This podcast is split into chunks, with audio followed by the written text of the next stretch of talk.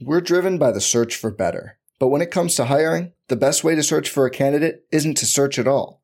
Don't search, match with Indeed. Indeed is your matching and hiring platform with over 350 million global monthly visitors, according to Indeed data, and a matching engine that helps you find quality candidates fast. Leveraging over 140 million qualifications and preferences every day, Indeed's matching engine is constantly learning from your preferences Join more than 3.5 million businesses worldwide that use Indeed to hire great talent fast. And listeners of this show will get a $75 sponsored job credit to get your jobs more visibility at Indeed.com slash BlueWire. Just go to Indeed.com slash BlueWire right now and support our show by saying you heard about Indeed on this podcast. Indeed.com slash BlueWire. Terms and conditions apply. Need to hire? You need Indeed. The hottest Knicks tape you'll find online. Knicks all day. We bleed blue and orange. This is Knicks Fan TV, your one-stop shop for the ultimate New York Knicks fan experience. News, rumors, debates, post-game live streams featuring live callers. Let's go Knicks, baby! And now, your host, CP, the NY Fanatic. All right, here we go. Special edition of Knicks Fan TV presented by KnicksFanTV.com. CP the Fanchise here, and I am joined by one of my favorites, man, one of my heroes from my New York football Giants, man. He won the Super Bowl with the Giants in Super Bowl 42. One of the greatest catches. No, it is the greatest catch in okay. Super Bowl history. Put some respect on his name. He's also the host of the Catch the Moment podcast. He is the entrepreneur, the owner of DT3 Enterprises. Man, this man wears many hats and also hosts Odds and Ends uh, betting show on MSG. Welcome to the show, David Tyree, number 85. David, welcome to Knicks Fan TV, man. It's been a long time coming. Thanks again for joining us. CP, it's a pleasure to finally, you know, finally build, man. You're leading the leading the charge and uh, making sure that the Knicks is highly respected. So it's a pleasure to finally connect and build a little bit. Big time, big time, man. And you know what? When I do these interviews, what I love most is talking to people about their journeys. I always love to hear about the journeys and how people yeah. overcome different obstacles and, and rise to success and, and, their grind after you know life after sports. So uh, I appreciate you coming on here. And before we get into you know go through your football journey, uh, you were also a good basketball player as I learned. So talk a little bit about those those days back at Montclair.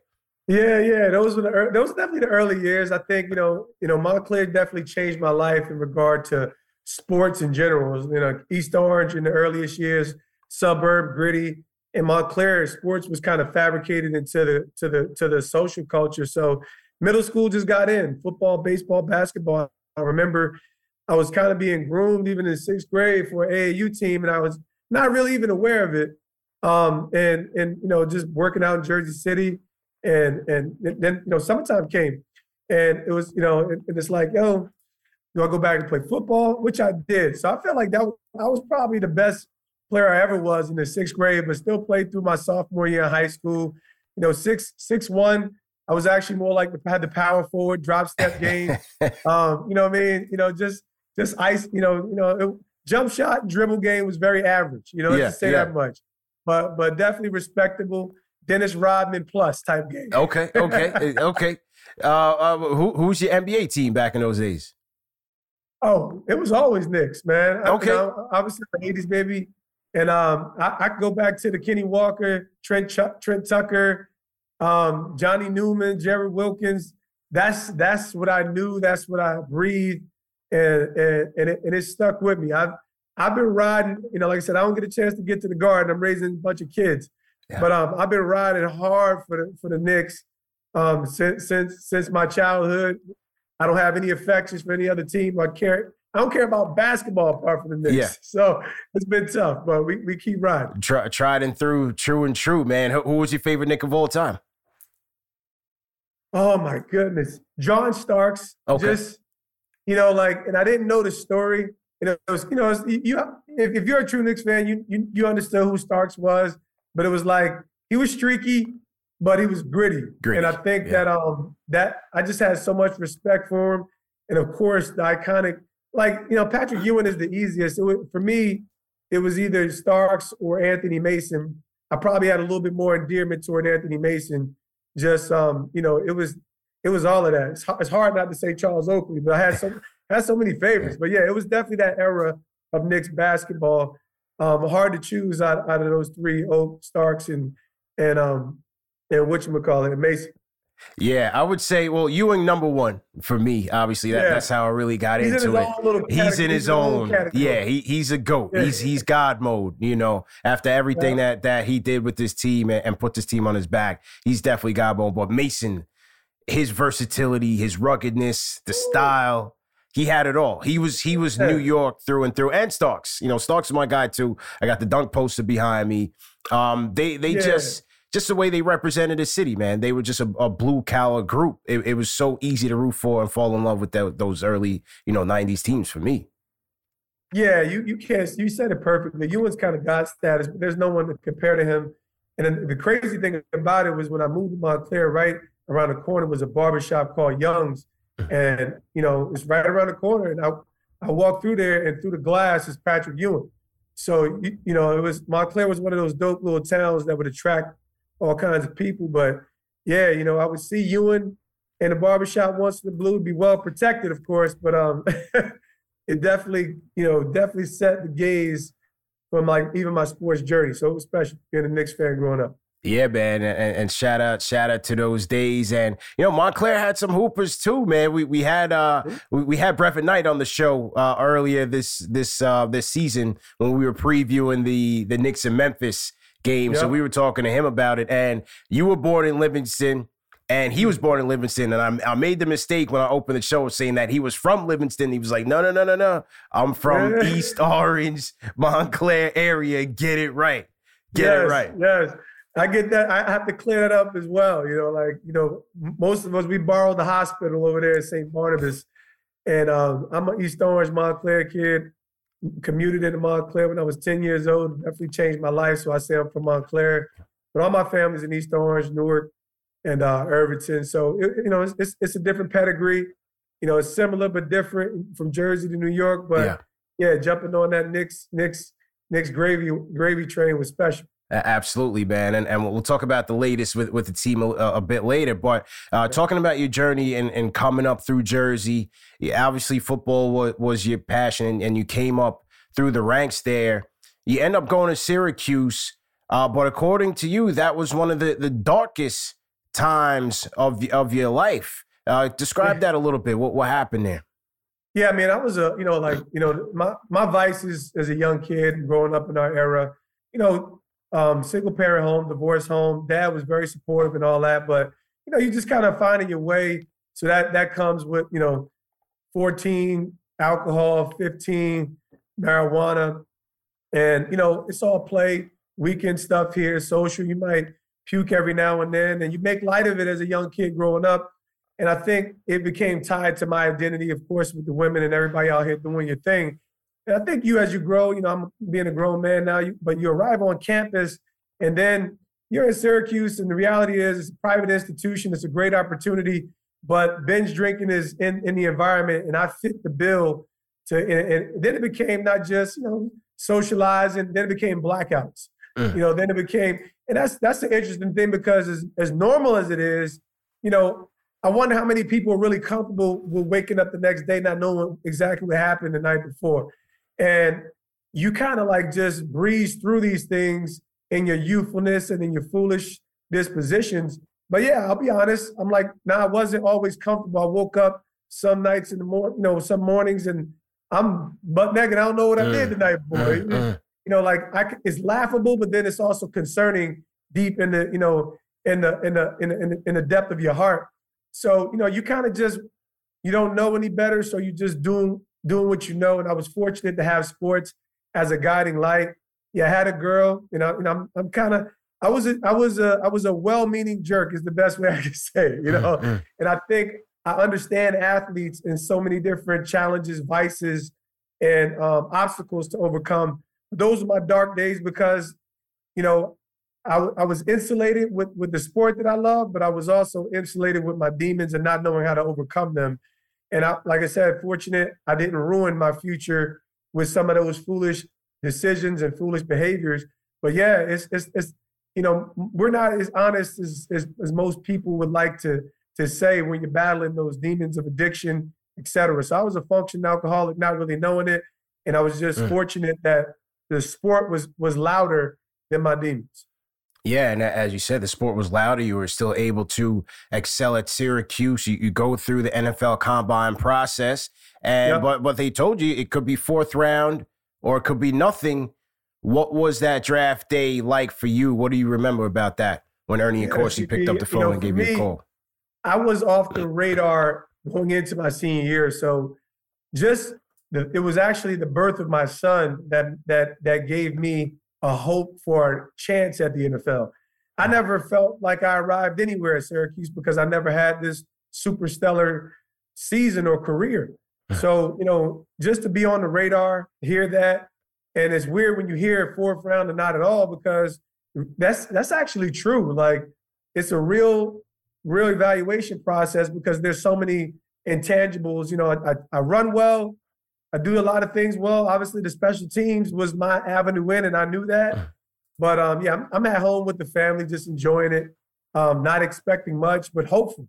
And so when I get the phone call and it's the New York Giants, that's a dream come true. And it's like you go from just almost nodding off on the couch to hearing hearing hearing this this hometown team and Next thing you know, my phone clicks and it's the Detroit Lions. Hey, we got the first pick in the seventh round. I'm like, well, I got the Giants. I got hot real quick right toward the end of the draft. But it was two days back then. And of course, you know, the team being 20 minutes away, it was it was it was the dream that I didn't even know existed mm. coming to fruition, being a kid from Montclair in Essex County, having a chance to live it out right in my backyard. It, it kind of comes full circle, but it also seemed like maybe that was a gift and a curse because talk a little bit about your rookie year and some of the highs and the lows that came with it. Yeah, you said it perfectly, man. It, it was the gift and the curse. You know, you know, um, I mean, ultimately, we, you know, when we arrive at places, when we arrive at mountaintops, the biggest challenge is having the character that can sustain the limelight, right? And I think most of us, we want our we want our moments in the sun as athletes, and, and I kind of finally had it, but I really didn't have the character and the bandwidth to sustain it.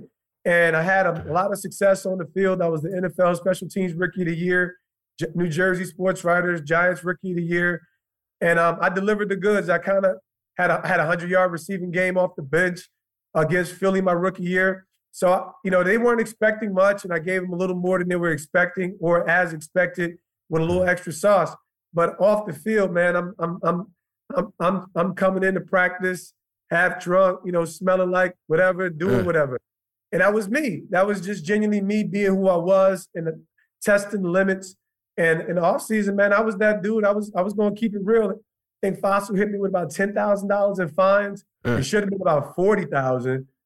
But ultimately, I'm like, man, I got the best bud. You know, Dipset is on is is is, is bumping. I got I got the perk. and I'm wild now. I'm like, listen, I got the best. I might as well, you know, sell it. Mm. So that was my mentality when, when, you know, like when I hear some of these things that athletes go through, I've I've made the worst decisions, and I've made, you know, I'm fortunate to live through them and make some of the better decisions. So I understand the life cycle, the, the error in thought. And basically, it all came to a head. I get arrested on marijuana possession um, after my rookie year, right at Fort Lee. And that was my road to Damascus. That was me coming to the end of myself. And I just knew I needed change. And it started with a, a simple prayer of faith that I didn't know. I, honestly, I didn't know it was going to change my life, but it did to the better. And I got a chance to redirect my, my life, my career, and, and, and reestablish myself as a man, uh, as a man that could sustain success moving forward. So it was, it was basically your, your, faith or, or uh, rediscovering your faith that, that yeah. really helped you turn it around. It was CP. I didn't have a faith, man. I, I, grew up, you know, in a non-religious home, and it was it was good. I had great mm. parents who were supportive. They were well-meaning. They did their best, you know. And often, you know, um, the parental narratives can be really challenging and strong. But I recognized my parents did their best with what they knew and what they had. Mm. So I wasn't embittered, but you know, they didn't have the faith to give me. You know, so I was fortunate to have that moment of sincerity. I said, God, all I know is I need you. If you can allow me to keep my job, I'd appreciate that too.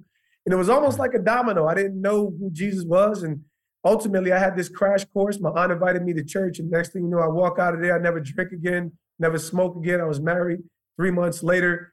And I, I was kind of laying a track where my life could be reconciled, the relationships could be reconciled in the most healthy way. And, um, you know, it was violent. You know, it, the change was violent. Mm. And um, there's a lot that you don't know even about the faith, but I was able to just hold fast and navigate it. And, and God was faithful that I could be the player, the man, the father, the husband. That you know, when you when you talk about being in position to influence people, that's that's basically you want to have some things buttoned up. And most very few young men have you know have you know you got to walk through the gauntlet. And um, God kind of walked me through that furnace, and I was tried and tested, and I can kind of get my life moving in the right direction to hold that that platform as an athlete. And when you you know fast forward to to 2007, which is the Super Bowl year, mm-hmm. before we look at the glory, there was more adversity that that that you were facing. Talk talk a little bit about that about that season for you. Yeah, man, it was it was a, it was tough on every end. You know, the season starts. I missed the first two games with with a, a wrist fracture, and um, you know, and it's tough for a guy like myself. Even though at the time I'm the highest paid special teams player in the league, you always feel like you know you're at risk of you know being on a on a bubble. Um, you know, maybe they could pay a young guy a little cheaper and do the same thing in their mind. So you know, I wasn't the shoe in, but yeah, I, I ride into it. And you know, and I'm always looking for the opportunity as a receiver and trying to position myself. My third year as a third wide receiver didn't work out, so that was my journey. And um, you know, but at the end of the day, I have these aspirations. I work through the injury, come back, do my job on special teams, and and you know, in the middle of a playoff push in December, I lose my mother. Mm. So um, you know, you know, she had cardiovascular disease, heart disease, and I missed two games. You know, because I find out the night before the Washington game, and I had to go, you know, just kind of lead the family and walk through, you know, walk with the family through getting her back to Jersey and bringing her back home because she was in Florida. So missed two games, and next thing you know, you know, we we, we clinched the playoffs with a win against Buffalo. Coach Coughlin chooses to, uh, you know, go to war against the Patriots that last mm-hmm. that last game of the regular season. Because Shockey got hurt, we went to more four wide receiver uh, formations and, and, and passing downs. And that kind of was the inroad to, to me playing more in the middle of a playoff push, you know, obviously up to the the the, the Super Bowl, which, you know, yeah, I had a role. And, you know, a fun little story I shared, CP, was the night before the game, my teammate Michael Jennings, his mom, I got we got to know got to know her the previous year, and she was she was a pastor in Florida. Her name was Kimberly Daniels, and and uh, she was just a great woman. And she you know she was like, hey, let's pray. It was the night before the game, and she's like, um, hey, you know, she starts praying for the family, praying for blessing. You know, you just want to get covered up, get that little blessing, and then it kind of shifted. She says, David, God is quickening your feet um, he's giving you hinds feet like the feet of a deer to jump high. Mm-hmm. And then she says, um, you know, the Lord is putting spiritual glue on your hands. And the last thing she said is God's going to give wow. you the big play. Wow. Wow. wow. So this is the night before the game, bro. It's like I'm just trying to get covered up and get a little blessing and get right. Yeah. And she she delivers these words, and I'm, I'm a believer, so I just believe. And and I go in, and when she says God's going to give you the big play, you know, I'm thinking the you know the the most forgot the most forgotten touchdown in Super Bowl history, mm, bro. Yeah, like yeah. so that's in the game plan. I hope they dial it up, and they do. And the last thing her husband actually got on the phone and says the world will no longer remember you as a special teams player, but as a wide receiver. Mm. Here I am, this unknown dude. These words are coming coming the night before the Super Bowl, and I just go out there and pray and believe God. And next thing you know, it's not it's not the touchdown is you know is is is what I, what what eventually becomes the helmet catch. Right. But I like to call catch 42, and God does does the miraculous. So amazing year, amazing run, just to be a mm-hmm. part of it, be a part of the narrative in New York was special for a kid like me coming from from the mud in Jersey. And, and all of that is happening But the Friday practice, the last walkthrough, you're dropping every pass. You can't make it up. Talk talk a little bit about yeah, that. Yeah, bro. Yes, yo, straight, straight, straight put me out on Front Street on, on, all uh, up in smoke. but yeah, it's it's a story that's well been told. Um, you know, it's so like I don't even give that much thought to it. And there's there's this soundbite between Eli and Peyton where you know they had this little huddle up after the after the Super Bowl. Where like I told you, he's a gamer. So in my mind, you know, of course, a bad practice is like, you know, drop a pass, drop two passes. I dropped five, six, I don't know how many it was. And it, it was it was horrible. It's like it's like the Friday practice is supposed to be the the dress rehearsal, supposed to be clean, crisp. And I'm taking all Plaxico's, you know, reps because, yeah. you know, he didn't practice that year yeah. much at all. But then he, I think he re-aggravated something. Right. But in my mind, it really didn't matter because I was taking all those reps anyway. Mm-hmm. So yeah, man, it was it was not the performance that you that you're looking for as a professional. But honestly, I throw it out the window. It, it really wasn't a blip on my mental radar because it's practice. I'm on yeah. my AI. It's just practice. Yeah, you know. Yeah. So and um, you know, I got it out my system. Eli gave me some love after practice. He knew I'd be ready. And we went to work when the lights was on. We're talking to David Tyree, Super Bowl champion with the New York Football Giants, also the host of the Catch the Moment podcast. And David, it, talk, as we talked about the adversity that you had faced in, in that 2007 season and battling those demons in the past, did you ever to to to deal with the pressure and the the the the adversity, losing your mom?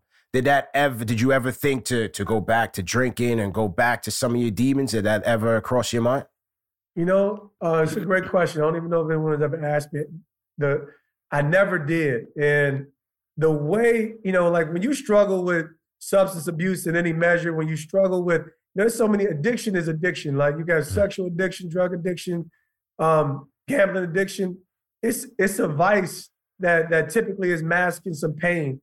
Hmm. And thank God, you know, the way God moved in my life, I was so satisfied. You know, I didn't even have to like even overcoming the addiction. It was like, man, I had no desire for it anymore. Whereas I didn't know my previous identity apart from some of those moments. I didn't drink every day, but every social opportunity there was, hmm. very much so. Hmm. And usually to the point of, you know, I was trying to go there. You know, I'm like, I tell people, I like I tell people I like my faith like I like my alcohol, straight no chaser. Mm. You know, get get all get all the you know extra stuff away from it. So at that moment of calamity, my comfort, my source, my peace was the faith and the people that secured me in that time of adversity. And it was great to get back to ball and and and basically have a work purpose that could fuel that that that tragedy or that you know that difficulty that obviously we, we experience that kind of loss as a human. Definitely, definitely shows a lot of strength. And leading up to the catch and the win, as a kid, I'm watching that, and the last drive, obviously with the catch and everything, it was it was a shocker. But I wasn't surprised that you guys had beat the Patriots because I was at that game, Week 17, uh, at home Giants versus Patriots. Patriots going for the undefeated season. I was right there when Moss caught that. I think it was over James Butler. I felt like they ran oh, that, yeah. that deep route twice. He missed it. He overthrew him once, and then he got him again. I was right. I was sitting right there in the upper deck, like, damn. But I, I kid you not, I've never been to a Giants game where after a loss we were so upbeat. There was something oh. about that game where yeah, we were disappointed that you know that that we didn't crash their history. No but we just felt good about the team going into the playoffs, especially the adversity leading up to it. You know, Coughlin's job on the line and the win in Buffalo certainly sparked that. But it was just the way that team played that I was like, if we make this run through the playoffs, we can beat this team.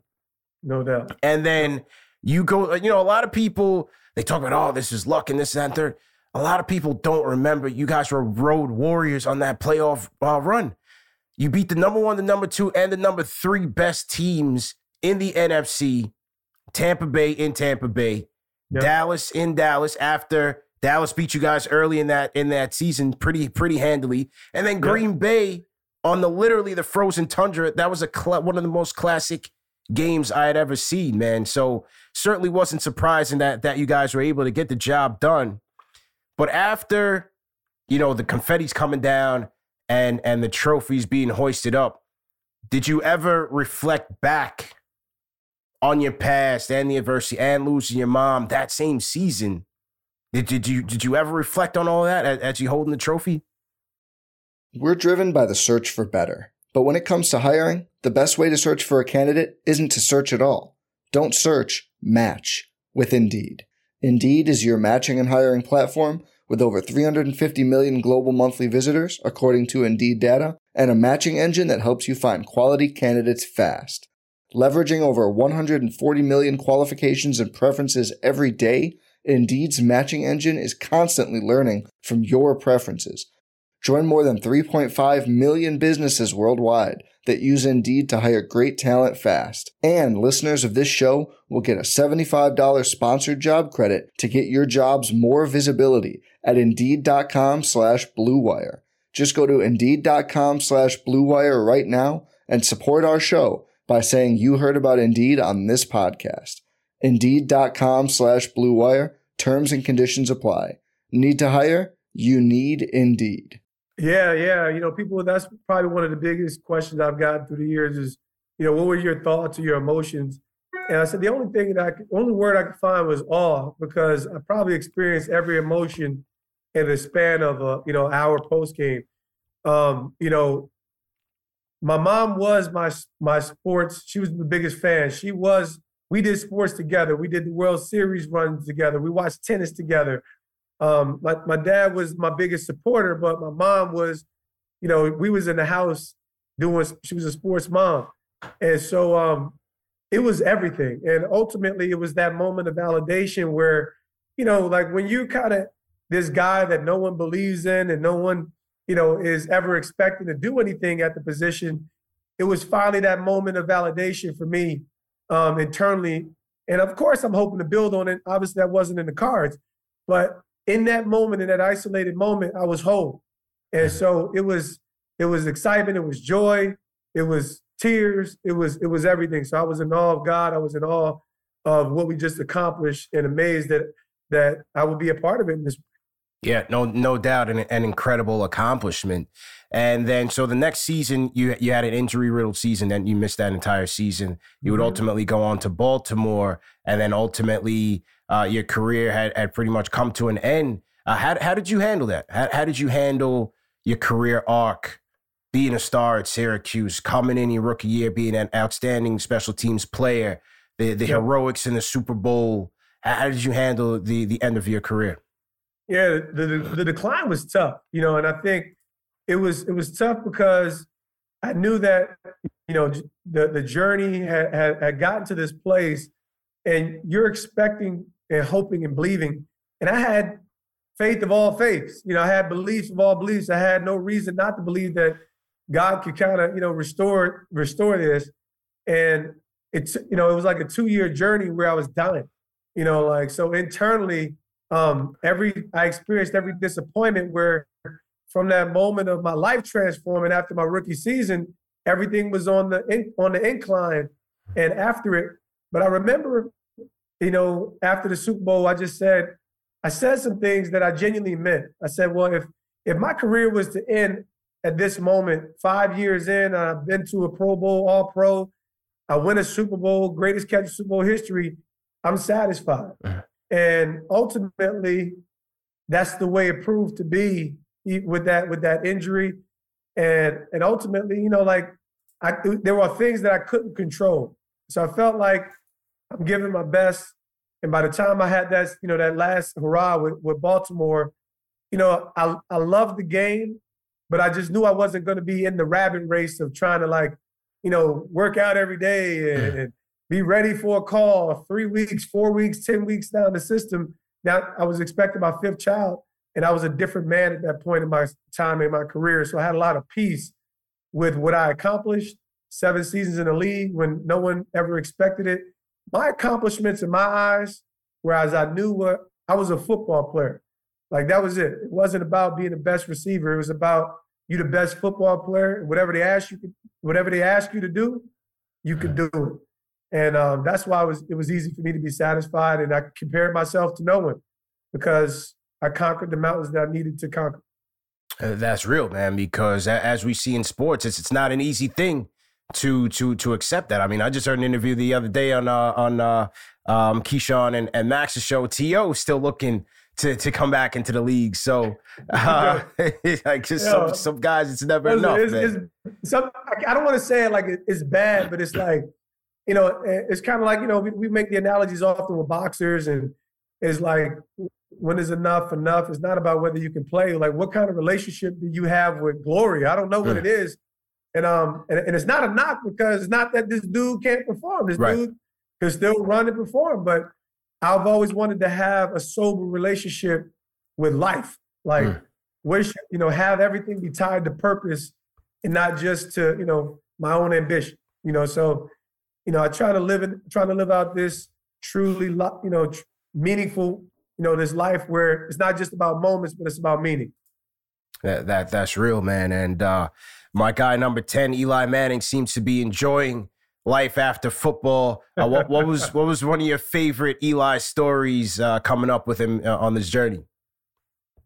Golly. All right, so I don't have a lot of Eli stories. I, I will say, you know, what, what, you're seeing now is what we've seen through the years in the locker room is, you know, you would suddenly find out that this, you know, this this goofy this goofy dude is is behind so many random pranks in the locker room from the invisible, you know, uh, invisible ink and Joker's gloves and cleats. And um, but that was a subtle ascension. You know, obviously I'm a year ahead of Eli. We actually share the same birthday, so I'm a year ahead of him in draft class. But it's also like this dude was slowly emerging to be that leader. Like it was like Simba, you know, taking the crown, and he finally took the crown the year we won that first Super Bowl. So um, the you know, the, the stories that I have were definitely true in relation to, you know, here's this dude. He, he always had like the relatability. He was so driven toward the work, but he's also so awkward. Like, you know, and now we're seeing that awkward comedy yeah. personality full fledged with the Eli Manning show. So it's dope watching my man find his niche post career. And it's, you know, he's, he, but he was that dude, but he had to become it, which is why you have to love him. What was uh, one of the key takeaways uh, from Tom Coughlin? What what what'd you learn? You know what he, I can't express how much I I like you know like adore and, and admire the man that he became and the man that he was and the man because he was consistency. The biggest thing for for Tom Coughlin, he wasn't a surprise for me because I had a tough college coach who was very similar at Syracuse, Paul Pasqualoni. And so, you know, even though I had Fassel, it was like uh, my rookie year was a, a blow it year. I'm out here blowing it. Mm. And, and he blew it and we moved on. And Coughlin comes in, it's like this strict, stern character. I'm like, oh, you remind me of Coach P. But he was consistent, he was mature, and he and and and that was the central message. The the the first year was we had to get it out our system that this dude is unchanging. But as a coach, as a man who was prepared, as a man who understood men and leadership, he shaped so much that I learned from. Still, you know, like the five minute rule is the most told, um, you know, fabric that he he prepared us to be men, and I think that's that. There's no no one from our era that didn't get that that doesn't value it because although he wasn't warm and endearing, he was consistent in messaging and action and and that's a leadership trove that everyone can learn from. You know, I think we learn how to be a little bit more intuitive with understanding people. But honestly, just his give and our Super Bowl run is the reason why when we went out bowling, we went out and we did some things that allowed us to recognize he's not just a great coach, he's a human. Mm. And so that was his his twist and change. That Super Bowl run was the, the, the icing on the cake that allowed you know that culture to reap the rewards of a tremendous leader. We're talking to Super Bowl champion David Tyree, also the host of the Catch the Moment podcast. Salute to Knicks Nation out there. Hit that thumbs up button for you boys. Uh, David, thoughts on this current team? Obviously, you, you cover the Giants. You, you cover them on um, on uh, MSG and those properties, as well as the post game show. Uh, an impressive year so far under uh, um, uh, Brian Daboll and uh, the new GM Joe Schoen. What, what's your thoughts on this team right now as they make this playoff push, just coming off of a win over the Washington Commanders? Yeah, I'm amazed at this this this turnaround. Right, I think that Brian Daboll they should just close the the voting for Coach of the Year. Yeah, I think Brian Daboll is hands down Coach of the Year. I was within the front office through 2020, and I was sadly on board for some of the toxic, um, you know, leadership that that that the organization had to weather through. It was a tough position to be in in my role because I'm kind of like a cog in the middle of players and front office, and um, you know, you have to learn how to run stuff up and down the chain. So to see what has happened with Joe Schoen and, and Brian Daboll and his team, this is a, a case study on culture ch- change and turnaround, and and this team is built on belief. Honestly, I did not I, I didn't think that they would be able to to make the playoffs with the injury thing. It wasn't about yeah. the, the it's the injuries that they've endured, which is the exclamation point why I believe he should be coach of the year. And I do believe they're going to make this playoffs at this point. This this divisional win against Washington was amazing this past um, you know this, this, this past few weeks here. So yeah, I'm I'm amazed at the, at the turnaround. I think they've reaped the rewards of the right leadership shift and um, I, I, just I just put down on Daniel Jones. He's the coach. He, excuse me, he's the quarterback of the future. I don't think anyone has done more with less in the position. Yeah, I, I agree. Especially going back to Daboll, it, he just seems like he has the team well prepared. He seems like they're, they're fighting for him. He has the command and the respect of the locker room.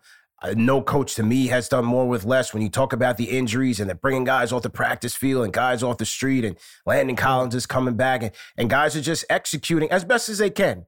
Obviously, in certain games, you, you see the talent deficiency. The Philadelphia game speaks out yep. there, and they've had a couple of stumbling losses uh, as of late, but rebounded well in Washington. But he just seems to to really, really have that locker room on, under command, and these guys really love playing for him. The only thing, only thing I gotta knock him on, David, you can't put Adoree Jackson in punt return, man. That was you sacrifice your best corner. Uh, oh, that was terrible, man. I, I couldn't yeah. believe they did that. It was Jason Sehorn all over again for me. I didn't yeah. like that, man. And and I, I don't know when Adoree Jackson's going to come back, but they need him. Yeah, I, I, I can certainly agree with that.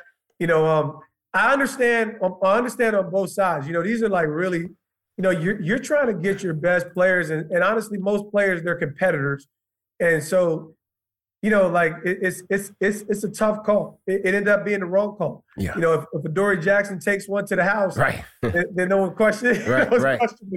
the decision. So I, I, I agree with you, and and and and those are those, you know, live by the sword, die by the sword.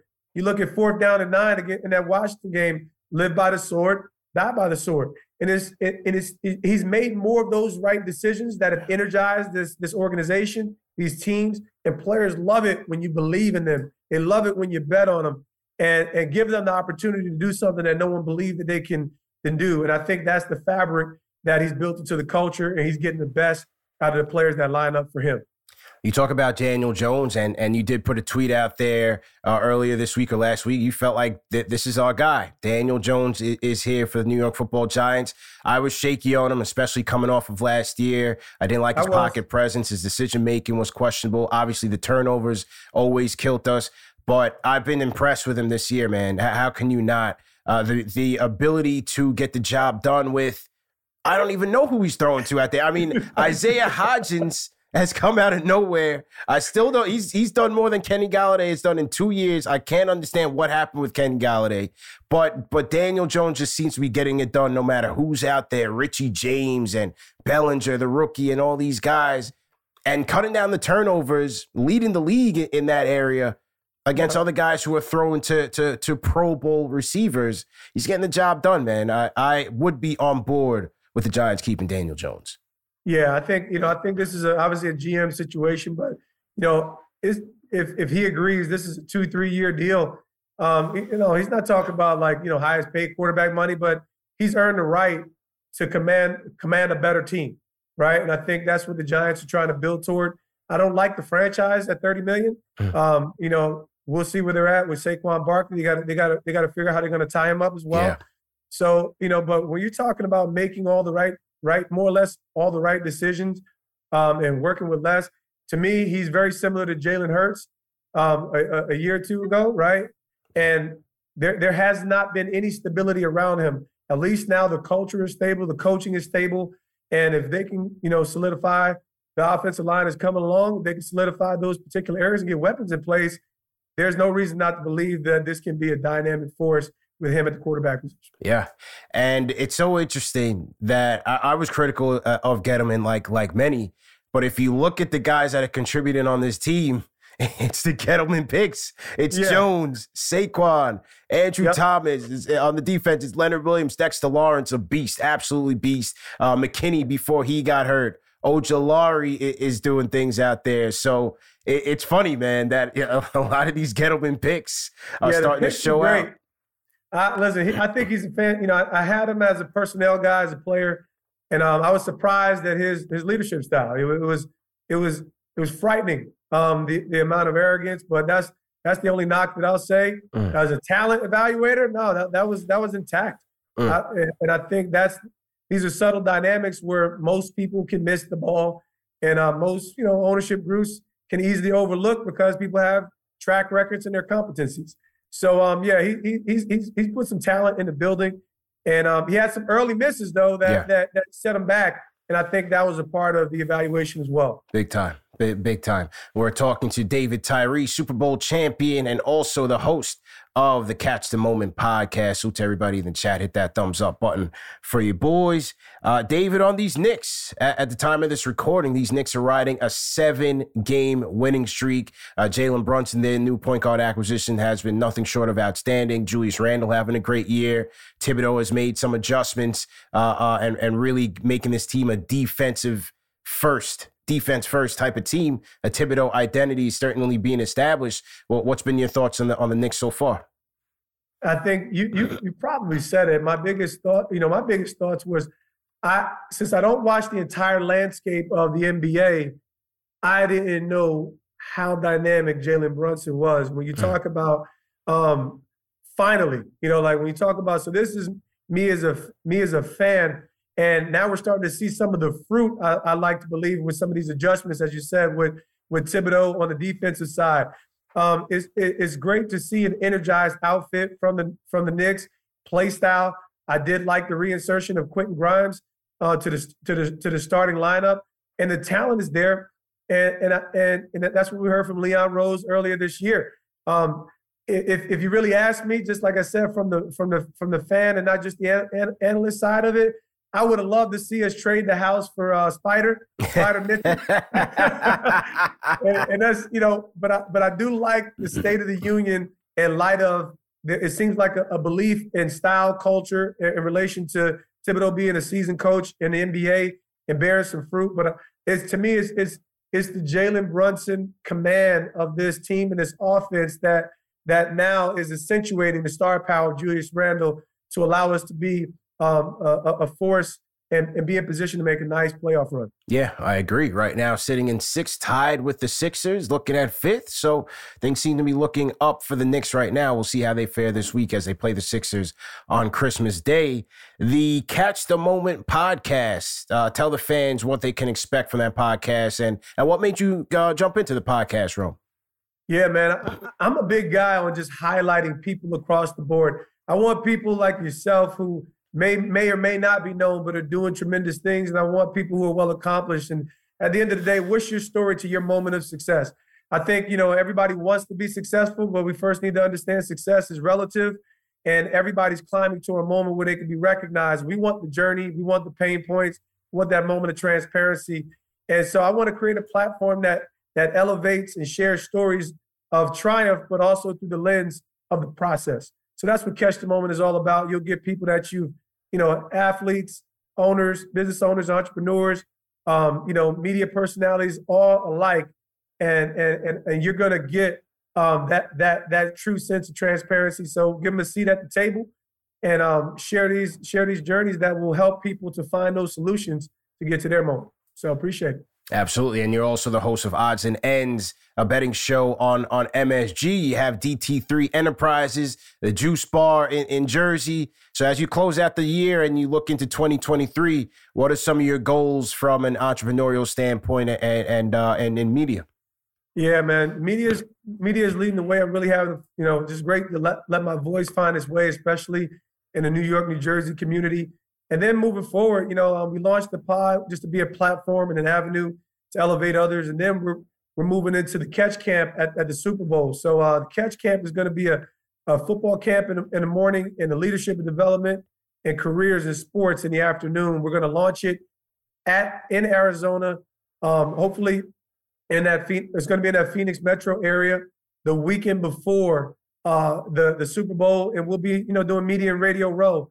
So, and then we're going to bring it back home to Jersey, of course. So, uh, exciting things in 2023 between the podcast and the catch camp. And, um, you know, like I just can't help but do. It's been a lot. There's a lot to my story that's been told. There's a lot more to be told. And um, just want to continue to live a life as a, as a lens of inspiration, but ultimately, you know, inspire people to know that they can get great done. Um, you know, so it's, it's, it's, we're excited about it on all platforms. Definitely looking to share more um, you know, create an avenue that will that will continue to lead the way um, and let that light shine so that you know so that people continue to have that avenue of inspiration, man. Yeah, uh, well said, man. Absolutely well said. And um, the the last question I have, it's one that I I, I ask of my first time guests, and that is, uh, how do you want to be remembered? How, how does David Tyree want to be remembered? Yeah, I, I think the biggest thing is as a man who, who represents Christ in the earth. That's the first thing. Then a then a a, a, a good son, amazing husband, and a, and a, and a dedicated father. And I think that you know everything I do, I want it. I, my greatest goal is it that it will re- reflect the light of God, give people hope that um all things are possible. And I think you know the soundbite of my career. It, I, I always look at the catch as a as a memorial and a metaphor that all things are possible. And now my life moving forward in these particular areas of my life, that it will continue to demonstrate that that that all things are possible. And I know that with God, all things are possible. So that's that's that's that will be my defining legacy is that you know with God all things are possible and, and to be an inspiration and hope to everybody. Let that light love. I always say I got lo- I got love on tap. So let the love shine and we'll continue to get great done. Well said, man. And, um, you know, I, I, definitely appreciate you coming on the pod because I wanted to talk about so many different things. Obviously, the Giants and, and the Knicks, two things that that we certainly enjoy, and, and the memories that that you brought for us Giants fans in Super Bowl 42 was something I'll, I'll never forget. But, uh, you know, I was at a Knicks game a couple months back, and one, one of my colleagues that that was with me, we, he was like, you know, let me, let me buy you a drink. So we at the bar and, and we're vibing and whatnot. And he shared a story with me that uh, that he was on a journey to, to sobriety as well. And so I, I, definitely applauded him and appreciated him for, for sharing that with me. And as someone who has been impacted by others who struggled in, in my family, friends with mm-hmm. alcoholism and, and struggle with, with sobriety, I just felt like that was that that avenue that I really wanted con- to connect with you on uh, because your story is certainly one that is a, a road to redemption. And so yeah. I definitely appreciate you for for coming on and sharing that story, man. Much appreciated. CP, yeah, I appreciate the avenue, man. Like I said, we we all need it. I think I think more people than not, they want to do the right things. They want to they want to excel, and um I, and I know that there's a road for everybody. I know that you know when I think about God's heart towards people is that they would excel and do well.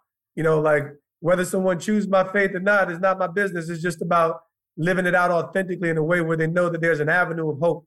So I appreciate the platform, appreciate your platform. Keep keep, keep leading the way, and uh, we'll keep we'll keep the, the dialogue open. Uh, let's do it, man. Uh, where can people find you? The, the best place for people to connect with you? Leave them with your website, your Twitter handle, everything. Oh yeah, man. DavidTyree85.com for the website. DTyree85 on the gram, and um and and and Tyree Nation on on on Twitter. But uh, hopefully it will, you know, like I'm, I'm, I'm active.